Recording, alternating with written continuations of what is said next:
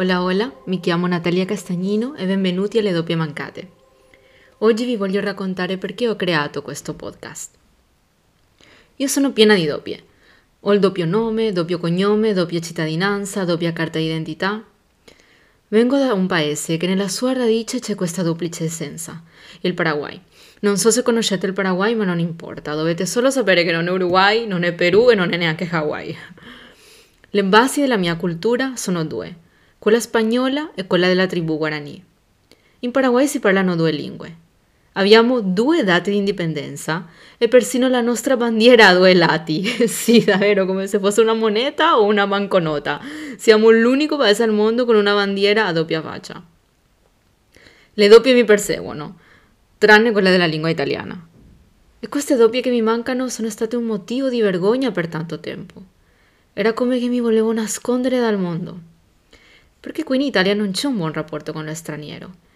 E non mi sto riferendo al razzismo, che c'è ma non ne parlo qui. Questa è un'altra cosa. La gente ti sottolinea le differenze, tipo doppie che mancano, questo accento diverso, come se fosse più che diverso qualcosa di sbagliato, qualcosa di storto, qualcosa che non va bene. Per me è diventata una cosa insopportabile. Ma da dove vieni? Perché parli così? Se tutti i giorni da otto anni che, che sono in Italia c'è gente che me lo chiede, che mi fa notare solo le differenze, diventa una cosa un po' pesante. Perché non ti fa mai sentire a casa. Ti fa sentire che sei quello che è venuto qui e non si sa da dove. E uno non si sente mai accolto. Un conto è essere accolti con parmigiane, pietanze buone, per carità di Dio, ci sono la prima a essere lì ma un altro è far sentire veramente accolta una persona, creare quello spazio dove quella persona può dire ok, io e le mie differenze entriamo qui, è un posto sicuro, anche se sono diverso, perché la mia diversità è inevitabile, perché non sono solo le mie differenze, c'è dell'altro, in tutti sempre.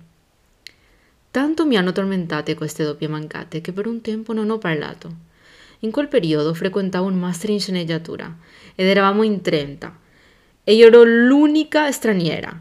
29 persone madrelingua italiana, 29 persone che avevano un dominio sulla lingua che io ancora stavo imparando. Quelli erano i miei colleghi. Era incredibile. Io leggevo le cose che loro scrivevano e io tipo, wow, come voglio scrivere così? Come hanno fatto? L'unica che non sapevo scrivere in italiano ero io. Cioè non è che non sapevo scrivere proprio, se non che avevo tanti errori. Ricordi, ricordo che a volte i professori esponevano i, i lavori ne, nella, nelle lavagne, perché ovviamente era parte de, del master vedere il lavoro degli altri e i miei erano pieni di errori e io mi vergognavo tanto, era una cosa orribile, orribile. Poi tutti hanno preso questa abitudine di correggermi perché io l'ho per, permessa. Mi sentivo come la bambina della classe.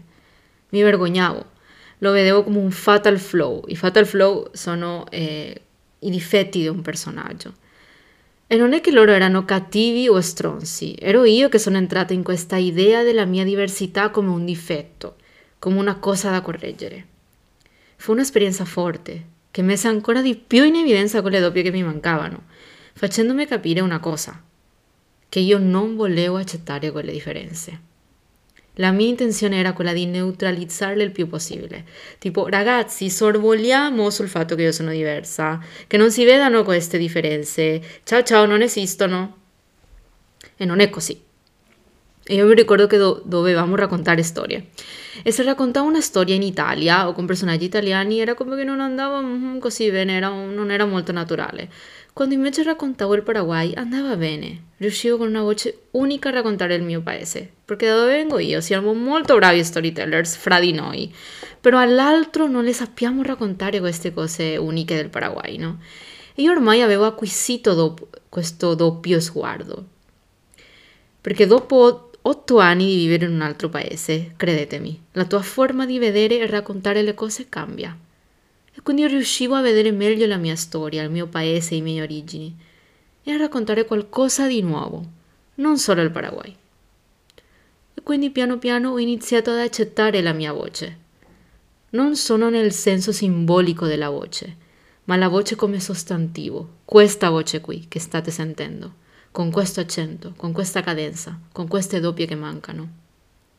perché come ha detto D'André, quello che non ho è quel che non mi manca. E queste doppie ormai già non mi servono, e non perché voglio fare la prepotente e non usarle, perché lì dove mancano ho creato questo spazio di accoglienza che sentivo che non c'era, dove anche voi potete entrare e dove possiamo condividere questo luogo di riflessione quotidiana. Spero che vi sia piaciuto e ci sentiamo presto. Grazie.